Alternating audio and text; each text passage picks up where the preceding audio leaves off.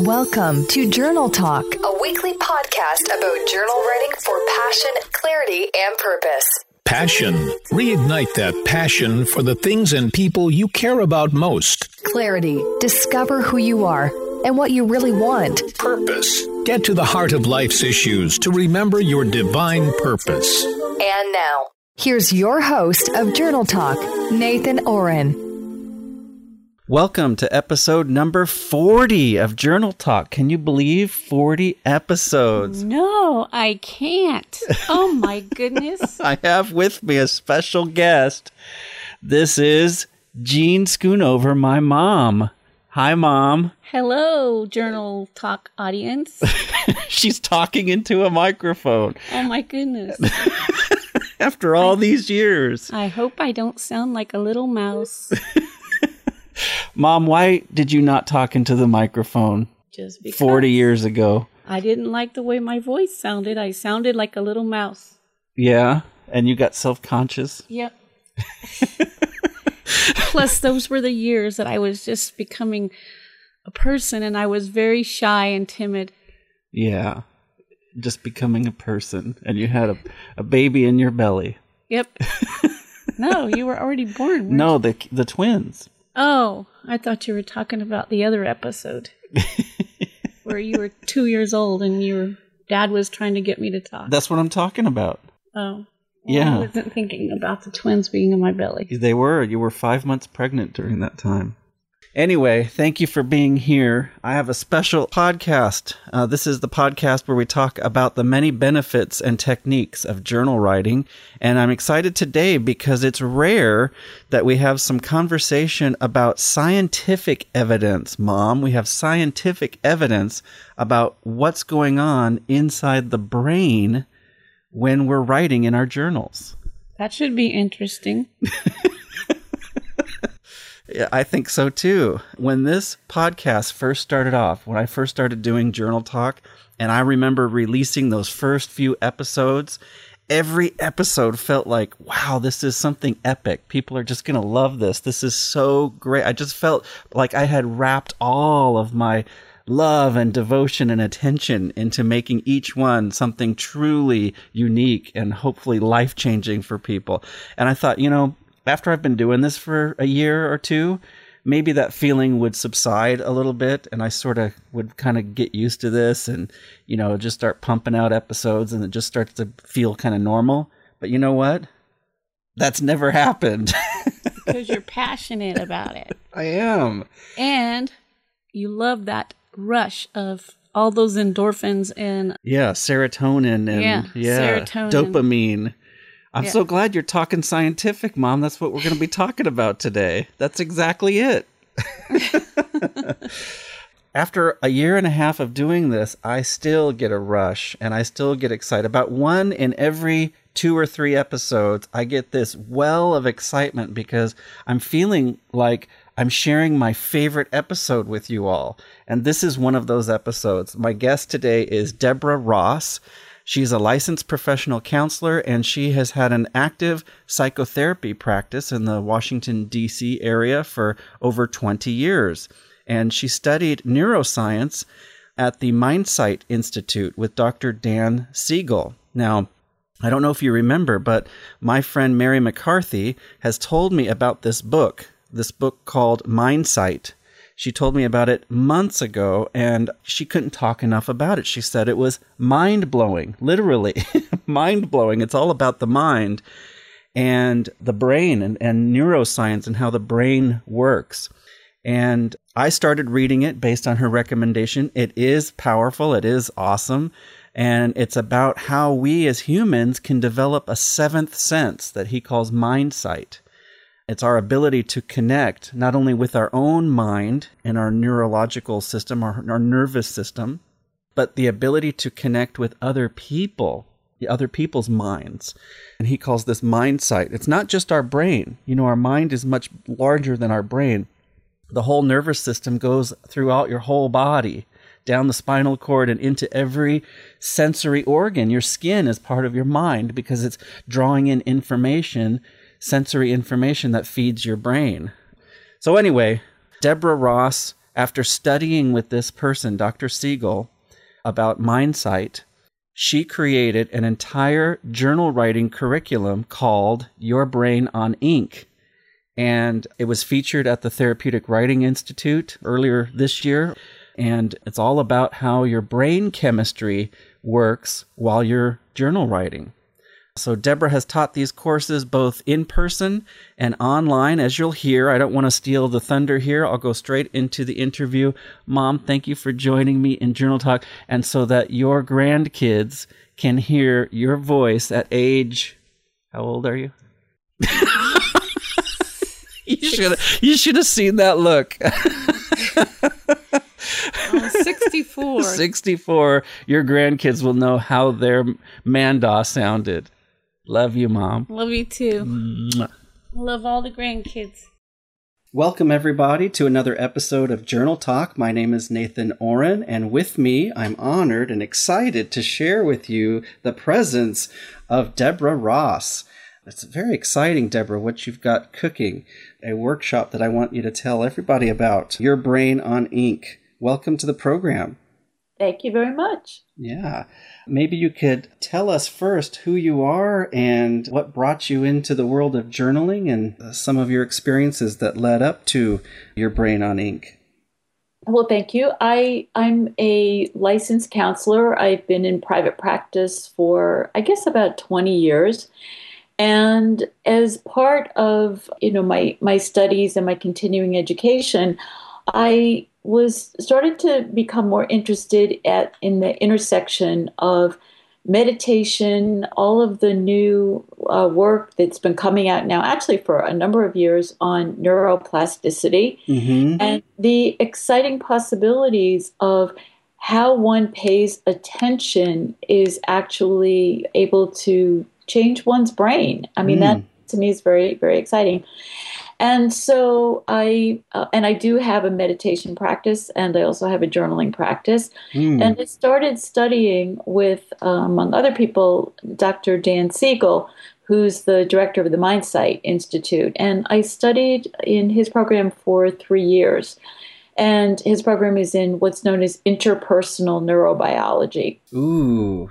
Yeah, it's a $10 word, or a series of words, actually. Yeah, and they sound so, I get turned on by words like that. Like, wow, I'm playing with my mechanical makeup, my chemical mechanical makeup. That sounds wonderful. It is wonderful, and it also speaks to the healing possibilities of rewiring one's brain in the context of relationship, because brains are wired initially in the context of relationship. We're born with all of these neurons, but they have to somehow organize themselves into circuits. And part of how they do that is how they wire with a wash of emotion, and that wash of emotion is often mediated by relationship. So that's interpersonal neurobiology. And I began to think about this in terms of intrapersonal neurobiology. So are we in better relationship with ourselves? And what can we do to mediate that? And that also comes from my training in what's known as internal family systems. So, the family system that we have developed inside of us, all of our myriad parts and how they get along with one another or not, how they cooperate, how they're polarized. Are you talking about the committee of voices in my head? That committee, yes. Also strengthening that part of us that presides over that committee. So all of these different things were coming together, the journaling, the meditation, the interpersonal neurobiology, internal family systems.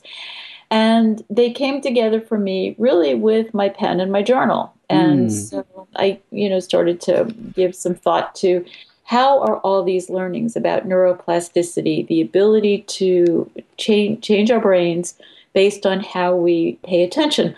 So I think a more accurate phrase instead of neuroplasticity is self-directed neuroplasticity. And so that's where the pen and the paper, or as I'm being, more informed by the digital world.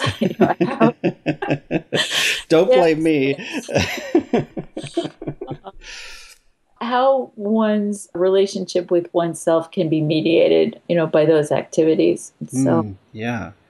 Let's just break that down for a minute, because when I hear words like neuroplasticity, I think I know what you mean, and there's probably a great audience that does, and then there's probably some who think they might know what it means, and then some who, what is neuroplasticity? And yeah, give us a breakdown on what that means. Neuroplasticity simply refers to the ability of the brain to change. You know, we used to believe that that our brains were really pretty fixed and they didn't adapt, and you got to a certain point in your life and that was pretty much it. And that turns out not to be the case at all. And the phrase from that world is, your brain takes the shape of what the mind rests upon. So the way that you focus your attention, what you pay attention to, actually really does have an impact on how the brain wires, the ways in which neurons talk to one another, how some circuits get strengthened and other circuits are weakened, and you know, hopefully intentionally so. Hopefully, yes.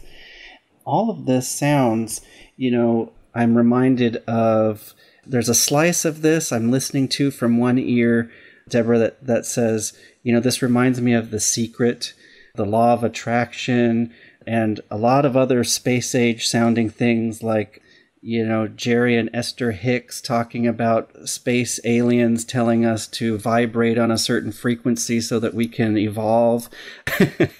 There's lots of different ways of phrasing it, but what I'm hearing you say is that this isn't coming from astrology or, you know, other planets or, you know, hoopla. This is coming from science, that we have determined, we have proof that the brain can take new shape based on what we're thinking about and putting our attention on.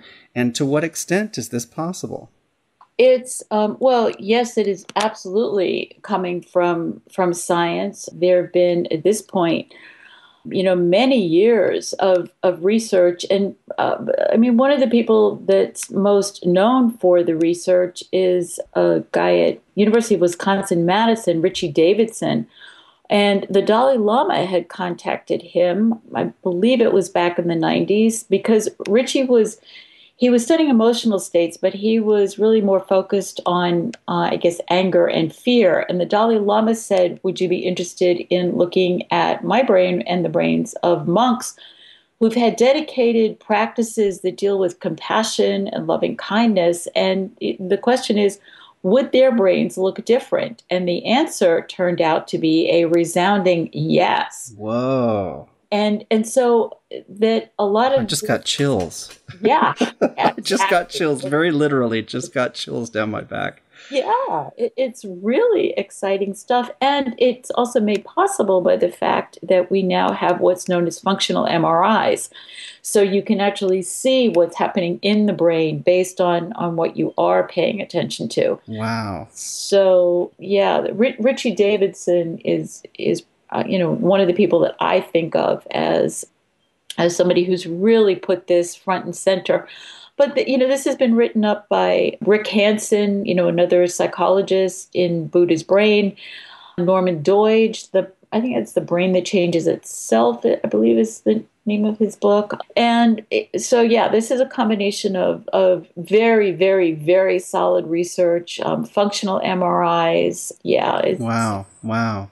That is fantastic. So all these people who, and I'm going, you know, I was a Tony Robbins fan back in my youth. Before that, I read books on Napoleon Hill and, you know, the whole mindset. First you see it, then you believe it, then you achieve it. You know, all of those philosophies that really helped shape, really, I think, you know, the industrial age, you know, the philosophy of, you know, setting your mind, creating an intention, putting it out there, finding examples, and really monitoring your self-talk long before there was ever any functional MRI to show what it's doing to your brain. Now we're showing that all was correct. Yes, it is. However, I think one of the things that may be a little bit different is that our brains don't like to change rapidly. I mean, from a survival point of view, what amounts to installing a new operating system every night, a brain is really not on that plan. So these changes that happen, they absolutely do. And they take steady, dedicated, persistent attention. And so this idea that perhaps we put an intention out there and then, we look fairly quickly to realizing it, our brain would not support that. Oh, I see. So it's not an overnight thing. This is little piece by little piece, neuron by feathery neuron. Indeed. Okay. The other thing that happens, too, is that we have far more of our brain devoted to survival kinds of things. I mean, the question about whether we are going to have lunch or be lunch, we have far more of our brain devoted to seeing to it that we are not lunch. And so, still, after all this evolution, we still have a big hard drive section set aside for that, huh? We absolutely do. And because of that, the process of taking something from short-term to long-term memory is it's a dedicated express track. If the experience is negative, you will get it from short-term to long-term memory, not even in a heartbeat. It's much faster than that. However, to get something from short-term memory to long-term memory, if it's a really positive experience, a lovely experience, something that floods you with good feelings, that is a separate track, and it is a local, and it makes a lot of stops. And local. It can easily be diverted on spur tracks or whatever. So you have structures in your brain that are designed to ring alarm bells, and they are designed to get you to act before you think. And in the presence of a lot of the stress hormones, most notably cortisol, those brain structures will get strengthened. At the same time, if those same chemicals are actually shrinking the parts of your brain that will sort of evaluate the threat. Gee, is this really a threat? Do I really need to be so concerned about this? So all of this stuff is going on to really mediate survival. And if you want to be coming from a part of your brain where there's a lot more discernment and there's joy and all that, you've got to work to make that happen. Ah, okay.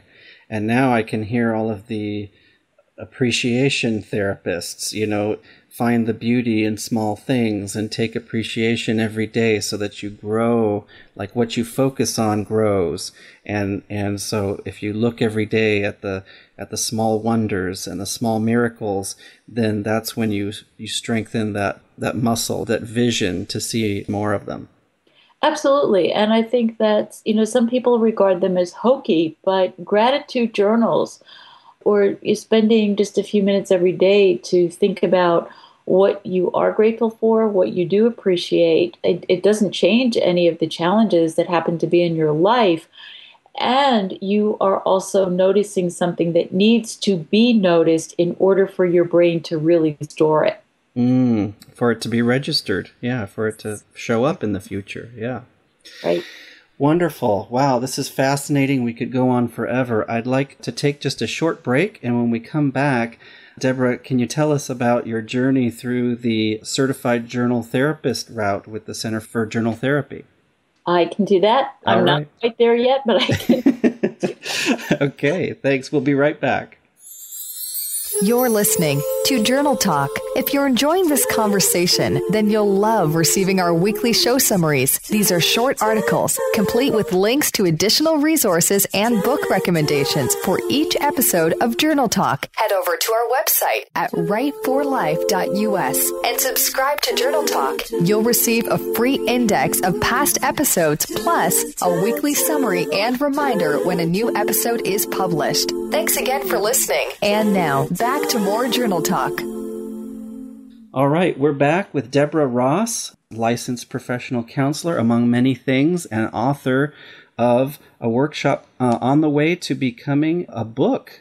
And tell us all about that in just a minute. But Deborah, Welcome back, and tell us about your journey through the Center for Journal Therapy.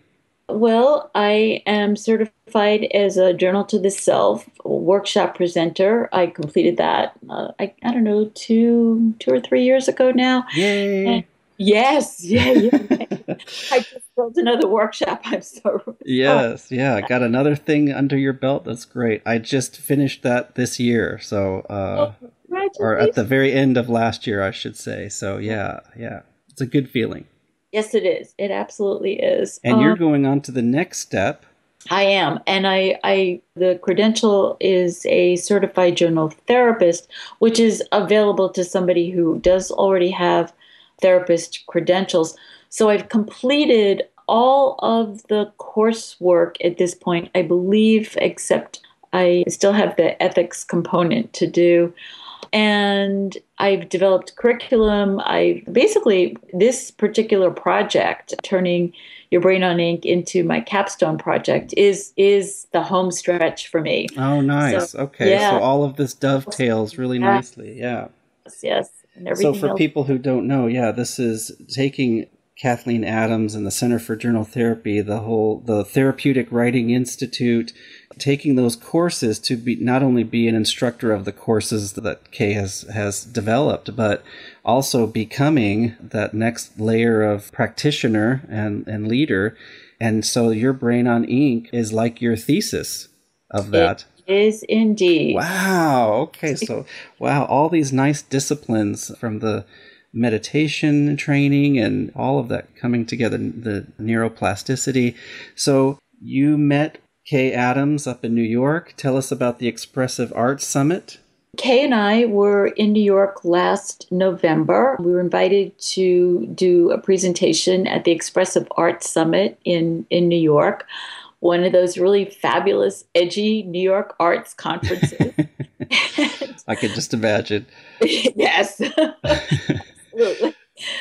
So we combined together and we did a 2-day workshop that was where we had a lot of fun. We tag teamed it for 2 days and presenting the journal ladder, which is Kay's very wonderful contribution to the world of journal therapy.